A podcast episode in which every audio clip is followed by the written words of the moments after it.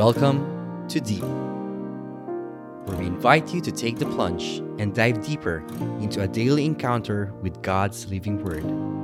Journey with a collection of personal reflections of other souls as we all draw nearer and deeper to God's heart.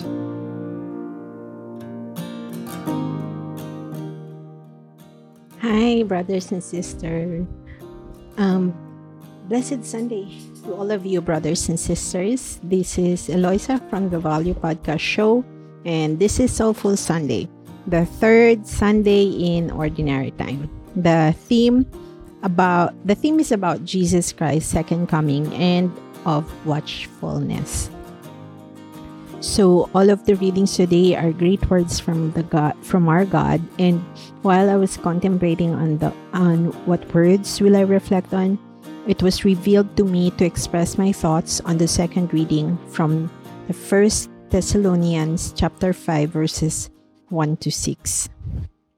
The um, NIV version reads as follows Now, brothers and sisters, about times and dates, we do not need to write to you. Do for you know very well that the day of the Lord, for you know very well that the Lord, that the day of the Lord will come like a thief in the night. While people are saying peace and safety, destruction will come on them suddenly as labor pains on a pregnant woman, and they will not escape. But you, brothers and sisters, are not in darkness, so that this day should surprise you like a thief. You are all children of the light and the children of the day. We do not belong to the night or to the darkness. So then, let us not like let us not be like others who are asleep, but let us be awake and sober. As believers, we should remain vigilant and be prepared for his return. He we should live our lives according to his will and strive to be the best version of ourselves because we are the light in these times of darkness.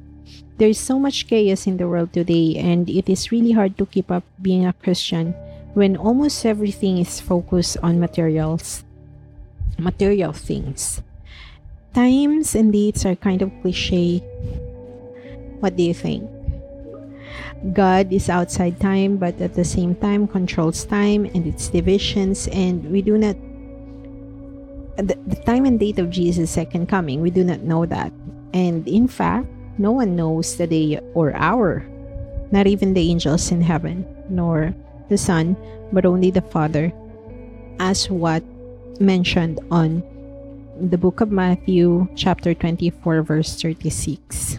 And as we read through the letters of St. Paul to the Thessalonians, we learn that some of them are no longer working because they believe that the Lord was coming any day soon. I remember when I was young, our fellow Christians from Jehovah's Witnesses would go door to door to warn people that the second coming is at a certain time and day and would urge everyone to repent.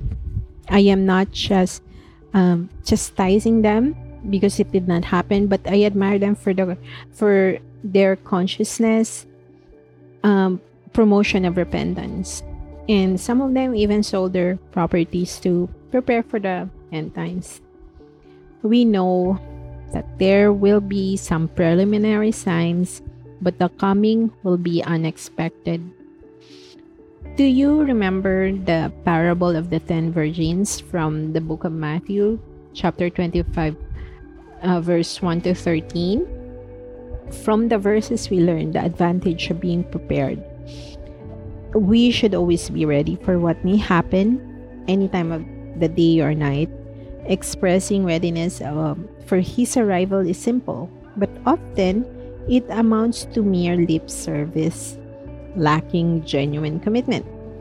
Uh, we may find ourselves susceptible to the temptation of repeating past sins, causing harm, neglecting those in need, especially the impoverished, and reverting to an egoistic and superior mindset. Many of us are prepared only for a so so short period of time, and then we sin again. Why is this so? And what must we do to avoid backsliding to our sinful behaviors again? There are many ways where we can avoid backsliding to sinning.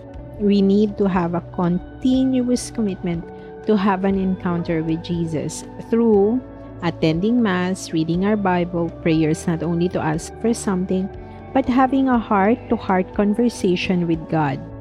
Sometimes the most powerful prayers are not from what comes out of our mouths. Sometimes it's through the tears welling in our eyes because of our sincere repentance. Our continuous engagement with sin be- make us unprepared for the coming of the Lord.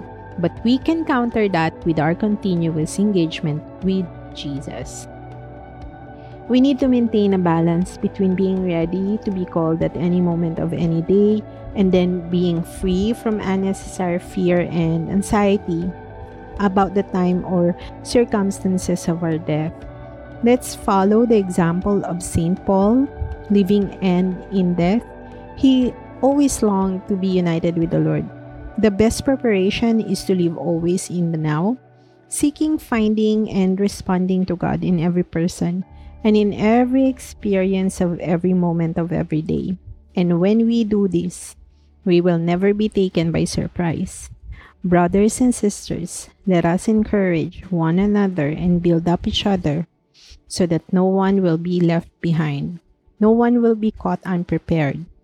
We also need to be sure not to hide our light under a basket, but to put it on a stand where it will spread light as far as it can reach. I hope that I have encouraged you and build you up to continue to have a spiritual mindset of always being prepared. Again, my name is Eloisa from the Value Podcast Show, and I wish you all a blessed Sunday. See you next time.